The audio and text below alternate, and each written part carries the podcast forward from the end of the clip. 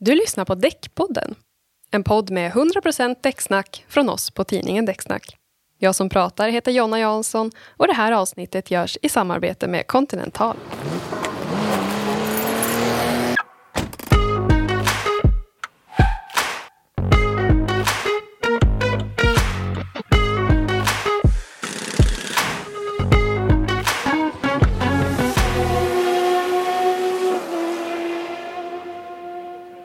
Valet av däck har stor betydelse inom transportindustrin och står för cirka 3% av ett åkeris totala kostnader.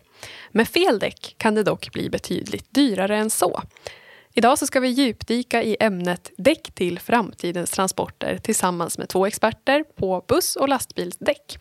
Varmt välkomna till studion för första gången Magnus Hallborg, ansvarig för Fleet Solutions på Continental och hans kollega Thomas Wahlberg, Continentals representant för lastbils och bussdäck i södra Sverige. Tack så mycket för att vi har fått möjligheten att komma hit idag. Tack, jätteroligt. Ja, men jätteroligt att ha er här tycker jag också.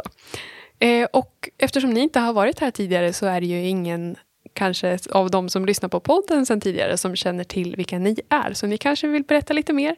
Vilka är ni och vad gör ni i era roller? Jag kan börja då Thomas. Jag eh, jobbar som representant då på last och bussdäck i södra Sverige för Continental. Mm. Och eh, jag har väl hållit på med det här sedan 1999. Och eh, besöker framförallt åkerier och däckverkstäder. Där jag då självklart säljer däck och ser till att försöka utbilda. Tekniska frågor hjälper jag till med. Mm. Har även en del utbildningar med gymnasium och sådana här bitar. Ja, men vad roligt. Och då har du varit med en, en lång tid då, sedan 99? Ja, inte hela tiden på Continental men i samma tjänst kan man säga fast på annat håll. Okej, och Magnus då? Ja, då är jag väl rocken i sammanhanget då, för jag har bara mm. varit i däckbranschen i åtta år och jobbar ju ja. då som ansvarig för Fleet Solutions här i Sverige på den svenska marknaden. Och det innebär att man då tillhandahåller våra tjänster och eh, system till våra större fleetkunder framförallt som finns både ute i hela Europa men även här i Sverige då. Mm. Både när det gäller buss och lastbil. Ja, okej. Okay. Och eh, sen ni då började lite olika årtal här då. Upplever ni att synen på däck inom transportsektorn har förändrats? Just på Continental och i allmänhet? Absolut, absolut. Det är helt annat idag mot vad det var för ett antal år sedan. Mm. Nu har ju helt plötsligt fokuset kommit mycket mer mot rullmotstånd. Tidigare var det mera diskussioner om miltal och grova mönster och så vidare. Så definitivt har det ändrat det och eh, folk är mer engagerade på ett annat sätt nu då. Och det betyder inte att de var oengagerade tidigare. Men man har bytt lite med inriktning så att säga. Mm. Och ni erbjuder ju tjänster för både lastbilar och bussar bland annat och för personbilar och sådär. Men ja. idag ska vi fokusera mest på transportsektorn. Vill ni förklara lite grann vad som skiljer när, man, när det gäller däck mellan lastbilar och bussar? Egentligen så är det ju från, redan från starten när man by, börjar starta upp och bygga däcket har man ju redan då bestämt att den här stommen ska vi liksom använda till ett bussdäck eller det här ska vi göra ett lastbilsdäck av.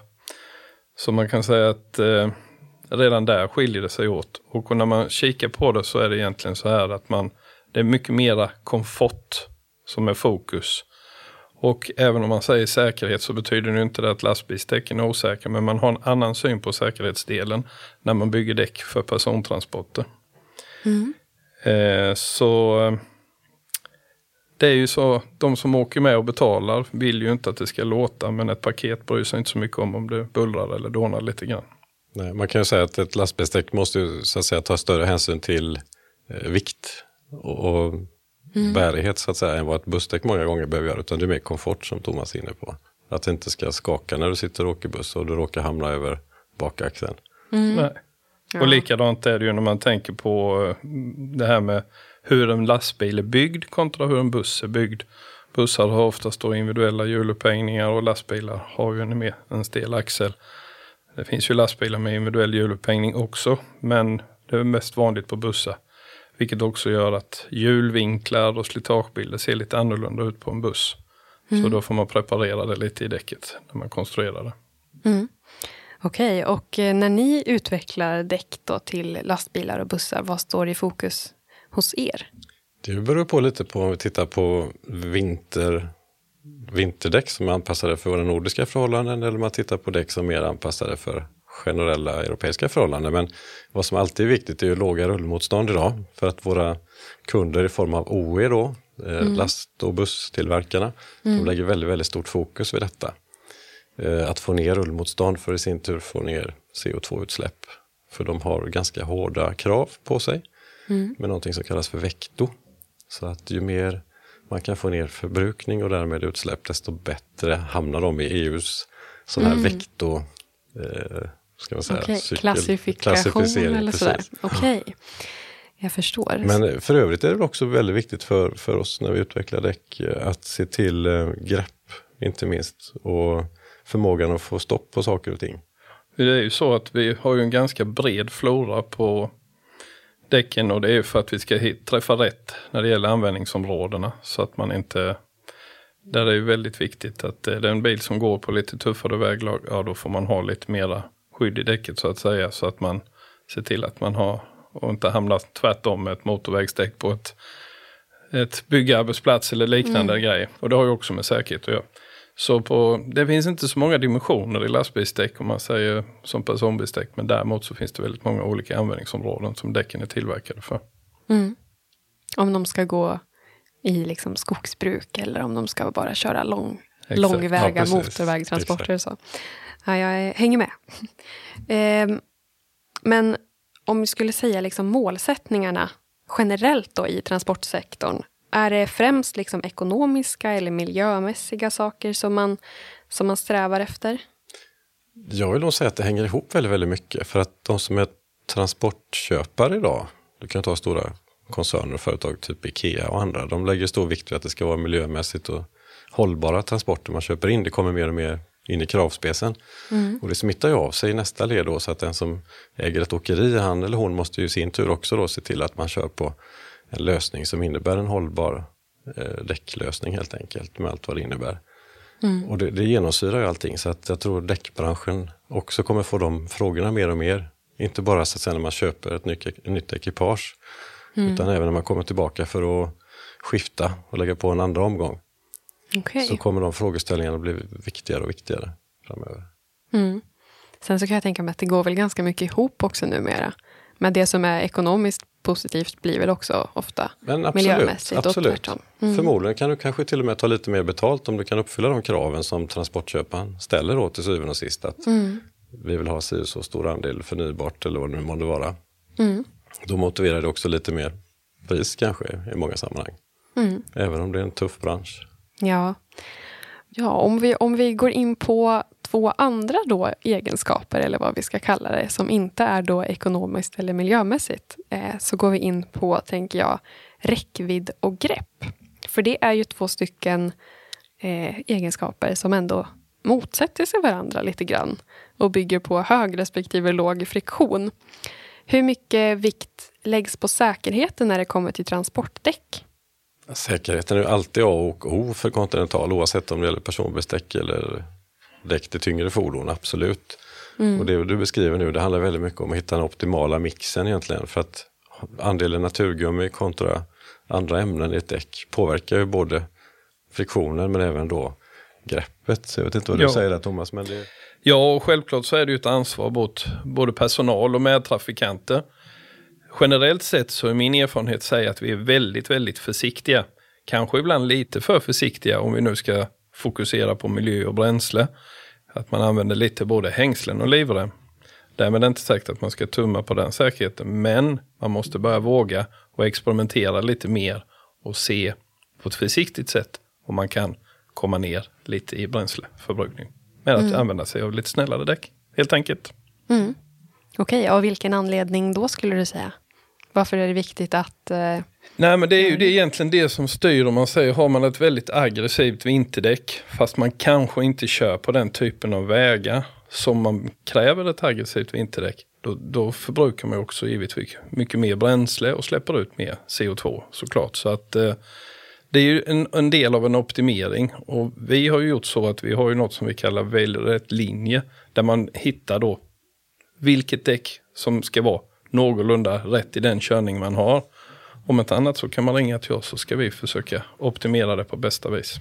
Och vi ser faktiskt en hel del kunder som nu för tiden väljer att köra på en tvåsäsongslösning, eh, sommar och vinter. Framförallt de som kanske kör farligt gods eller bränsle och så vidare. För att de är väldigt måna om en hög säkerhet och grepp mm. på mm. vintern. Men samtidigt vill man komma åt den här lägre förbrukningen, vilket man gör då med ett mer lättrullat sommardäck på last också. Mm. Så ten, tendensen är nog att det går åt det hållet lite grann faktiskt, det ser vi. Och även på bussbolag. De som kör långfärdsbussar, det är ju väldigt stor utsträckning idag att man jobbar med en sommar och en vinterlösning. För att ha optimal säkerhet men även bästa möjliga bränsleekonomi. Då. Mm.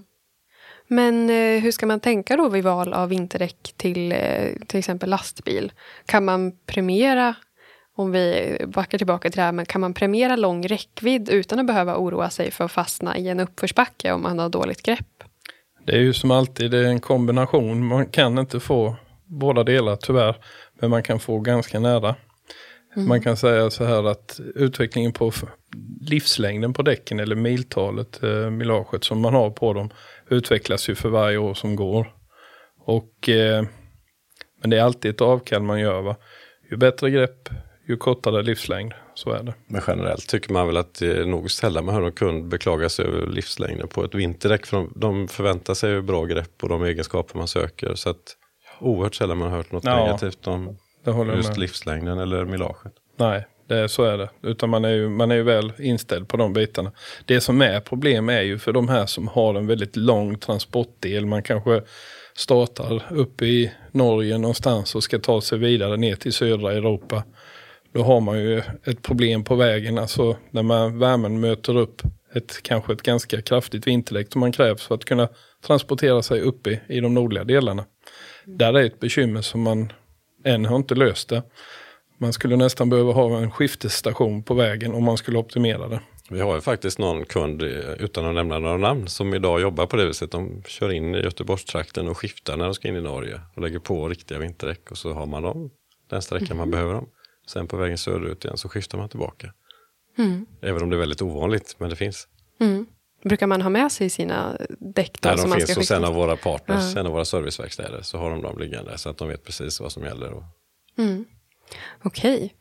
Men eh, för vad skulle ni säga då? När är det som viktigast för en lastbil eller buss att ha säkra däck? Finns det någon situation där det är extra kritiskt? Absolut. Vid bromsning.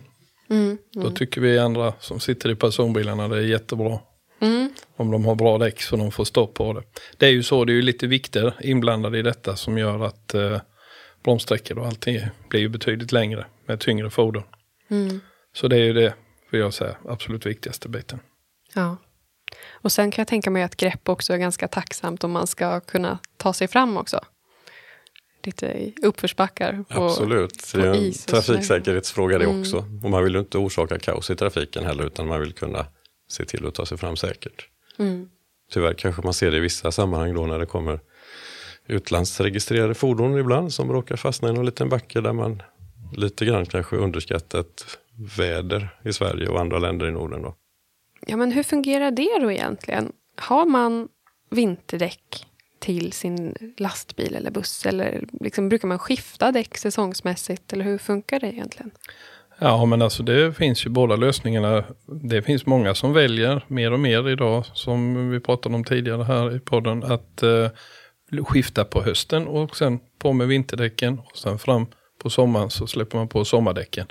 Men det vanligaste idag, största delen, är ju att man lägger på nya däck på hösten och så försöker man hitta en cykel som räcker året runt och att däcken då inte kanske är helt slut men i alla fall närmar sig slutet när nästa höst kommer. Och grejen med detta är ju att våra däck, som många andras, är ju då att efter ett tag så försvinner ju en del av de här sajpningarna och däcket blir ju mer och mer likt ett sommardäck.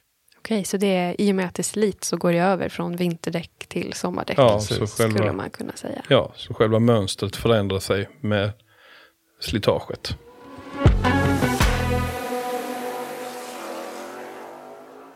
Nu har vi pratat om allt från skillnaden mellan buss och lastbilsdäck till trafiksäkerhet och allt det inom ämnet klimatsmarta transporter. Men för att göra det här begreppet lite mera konkret, vad innebär det för er som jobbar med det dagligen? Vad säger du Magnus?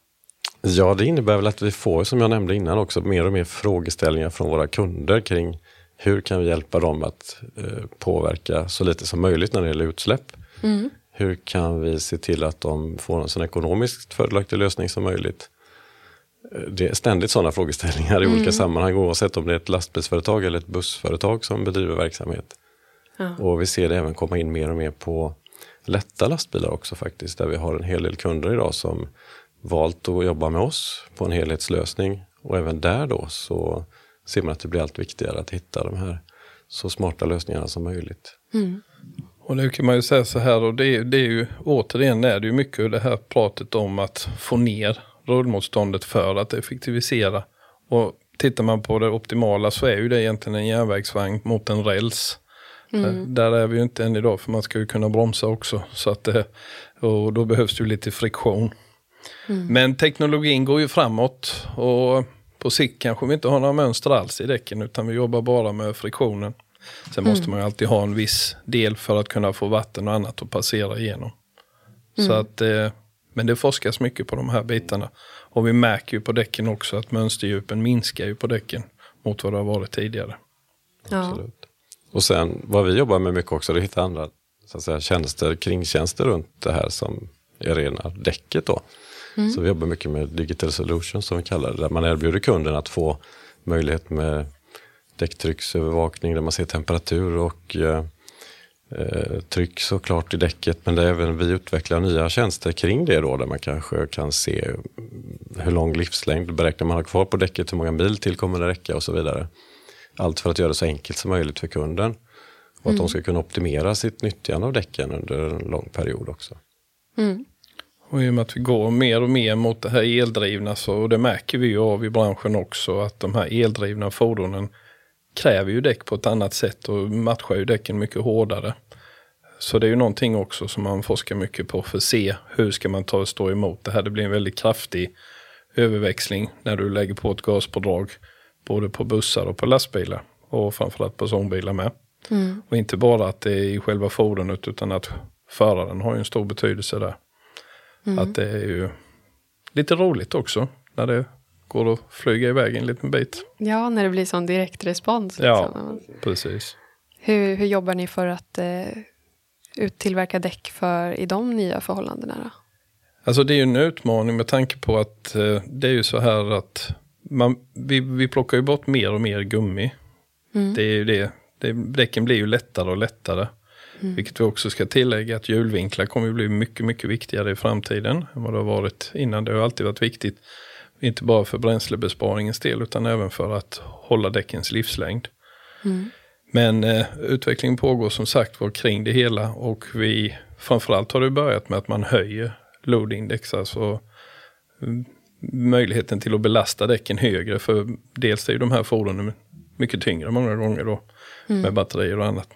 Vad, med hjulvinklar, vad menas då?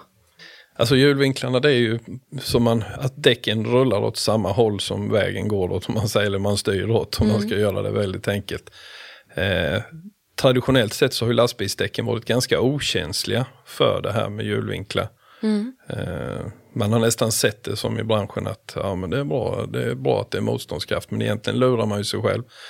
Mm. Ett däck är ju ungefär som en skosula. Går du lite på snedden så så ser man ju det på sulan. Och det är likadant mot lastbilsdäck. Ser man att det är något konstigt slitage i sidan, en skulder eller någonting som är sliten, då är det ju ett tecken på att någonting inte är rätt i fordonet. Mm. Oftast. Men är det inte sånt som man ofta brukar reglera med att sätta dit små vikter och när man gör hjulinställningar och sånt där? Nej, det är mer balansering. Du är inne ja. på där vid hur man balanserar däcken för att inte ha vibrationer i, i, i däcken och i, i hytten så att säga. Men hjulvinklarna är mera hur däcken styrgeometri. Om man säger att ratten står rakt fram så ska ju båda hjulen gå rakt fram. Ja.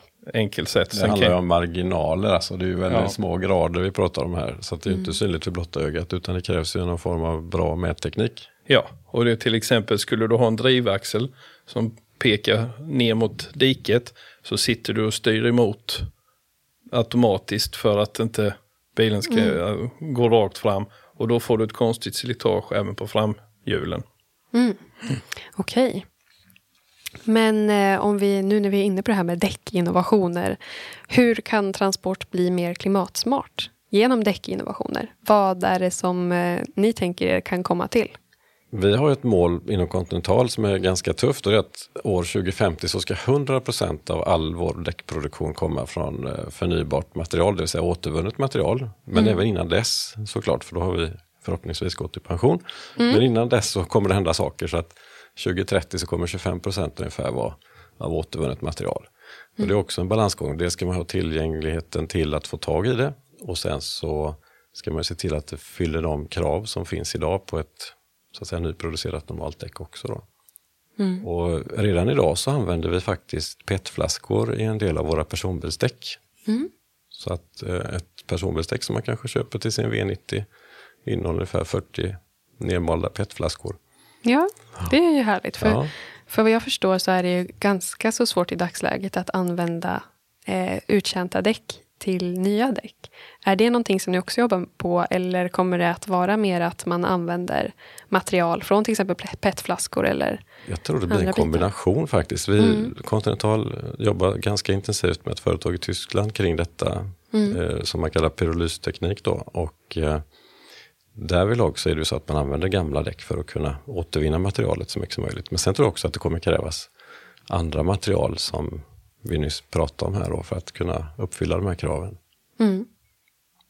Sen har vi ju satsat lite då på att eh, använda däcken ytterligare en gång då i våran varmregummering där vi tillverkar likasinnade produkter som nydäcken fast med en begagnad stomme. Mm. Och där vi har täta kontroller då för att se att de uppfyller de säkerhetskrav och det är liksom vi kräver.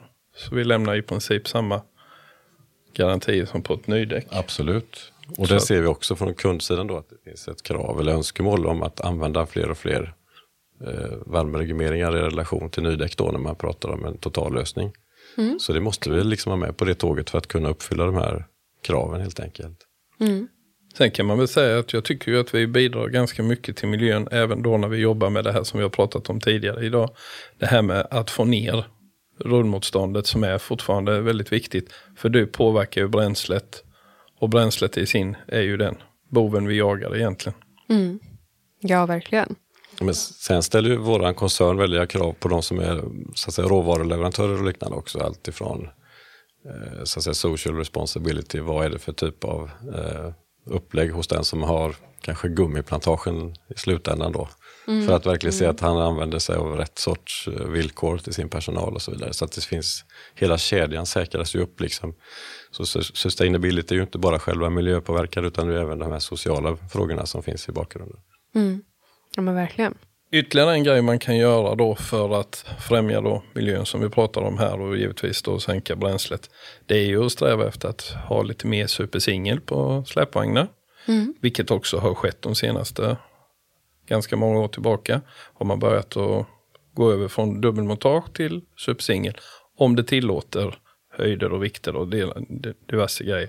Men de mesta transporterna idag kan ske med enkla hjul, alltså att man har två hjul på en axel på en släpvagn istället för fyra. Mm. Och det påverkar ju väldigt mycket också. Sen, sen kan man ju se det så här också om man ser det ur ett Europaperspektiv att vi i Sverige och Norden, kanske framförallt Sverige och Finland, har ju, vi tillåter ju högre totalvikter på ekipagen. Och det är också mm. ett sätt att kunna minska miljöpåverkan ganska mycket, att man får med sig mer last per, per körning så att säga. Mm. Och där har ju EU kanske i övrigt då inte riktigt samma höga eh, tillåtna vikter som vi har. Nej. Men det finns nog en del att göra om man ser det på ett Europaperspektiv, att man börjar köra längre ekipage kanske nere i Europa. Mm. Inte bara 18 meter utan även 25 meter. Eh, och även tillåter högre vikt som sagt. Då. Det skulle hjälpa till i sin tur för att få ner antalet transporter. Mm. Ja men verkligen, det finns ju massor av saker man skulle kunna göra. Kan vi sammanfatta Absolut. det här som. Och av alla de här olika sätten att eh, främja hållbarhet då, vart ligger ert fokus? Finns det någon del som är viktigare än andra? Jag tror man måste se det som en helhet för att det här ska bli hållbart på riktigt så att säga. Mm. Man kan inte bara nischa in sig på en del i hela den här värdekedjan utan alla parametrar måste finnas med. Mm. Eh, allt ifrån hur vi själva reser till hur vi hjälper våra kunder i sin tur att påverka så lite som möjligt. Mm. Med alla de här olika instrumenten vi har till hjälp så att säga. Ja. Och eh, vi har ju pratat lite grann om det här nu, men vilka skulle ni säga är de största hindren för att få mer klimatsmarta transporter i Sverige? Vad finns det som behöver komma till om vi tänker rent teknologiskt och infrastrukturmässigt och sådär? Alltså, jag tror ju det att om man ser det rent samhälls, eh, ur samhällets perspektiv så tror jag det ska till mer laddstationer helt enkelt för att man som åkeriägare ska våga satsa på eldrivna fordon fullt ut. Mm. Idag så finns det ju några exempel där man har testat och man kör tester. Men det krävs också en väldig utbyggnad av laddinfrastruktur för att eh, uppfylla mm. de här kraven som, som man måste tillgodose då om man ska kunna förse alla lastbilar med el. Jag tror inte alla kommer lyckas fullt ut men det finns säkert sträckor som kommer kunna byggas ut på ett väldigt bra sätt. Och bara därigenom så kan man också få ner utsläppen otroligt mycket jämfört med hur det är idag. Mm. Ja, det kan, jag, det kan jag tänka mig. Som vi nämnde tidigare också det här med regelverk när det gäller hur mycket last man får föra med sig på ett fordon av olika slag så, så finns det väldigt mycket att hämta. Mm. Vi, vi har 74 ton som max på en del vägar i Sverige idag och vi hade innan strax över 60 ton. Medan mm. Europa ligger på 40 ton på många ställen. Så att det är klart att kan man få alla länder med sig in i ett EU-perspektiv på, på lite mer generösa vikter och längder så skulle man kunna ta bort en hel del olika transporter mm. och, och, optimera det på det viset. Ja. Och det gör ju väldigt stor effekt i slutändan. Ja men verkligen. Och hur skulle ni säga att ambitionen är då för att ta sig över de här hindren? Ja, man kan väl säga så här, jag upplever att kunderna är nog väldigt mogna för detta nu. Sen är det ju så här att det sitter ju kvar en hel del gamla attityder också. Det här det ska gå, det ska rulla länge, det ska vara ett grovt mönster för att det ska gå bra och så vidare. Mm. Och det är ett generationsskifte också som är på gång. Där det är mycket yngre folk som kommer in som har en liten annan syn på det och tänker på ett lite annorlunda vis. Så att eh, jag vill nog säga att ambitionerna är, är ganska höga. Mm. Och då kan man säga så här att det är lite som vi pratade om tidigare att man behöver inte ha både livrem och hängsle utan att man, man börjar titta på det lite mer ekonomiskt också. Utan att då tulla på säkerheten. För det är vi väldigt noga med att vi fortfarande mm. ska hålla kvar. Mm. Men, eh, och det har ju med allt att göra. Med säsongsskiften, optimeringar, cykler på däcken. Mm. Så eh, jag känner, och framförallt de senaste åren, att det har blivit mycket, mycket mer intresse kring detta. Mm. Vad roligt. Det känns ju hoppfullt för framtiden. Det gör det. Absolut. Ja, och hur hoppas ni då att framtidens klimatsmarta transporter kommer att se ut? Hur lång tid tar det innan vi når den målbilden? Ja. ja, vi får hoppas att de inte flyger för då blir ju vi arbetslösa. ja, precis. Nej, men man kan väl säga att vi vill väl att man försöker utmana lite mer. Eh, alltså i det här med däckvalen. Vintrarna blir ju lite mildare. Mm. Och det är ju kanske möjlighet att välja ett lite snällare däck. Som vi har diskuterat tidigare så att det är väl lite mer så jag ser det. Ja, mm. och vi summerar ju det vad vi kallar då LODC, det vill säga Lowest Overall Driving Cost. Vilket innebär att man väljer rätt däck för rätt ändamål som vi var inne på tidigare. Att man ser till att man planerar sin service i god tid. Att man tillhandahåller eh, systemstöd när det gäller att följa upp kanske slitage och så vidare och, och optimeringen av däcken och se till att man också tar hand om stommen på ett smart sätt och använder den i den här värmeregummeringen som vi pratade om. Allt för att då få ner CO2-utsläppen så mycket som möjligt.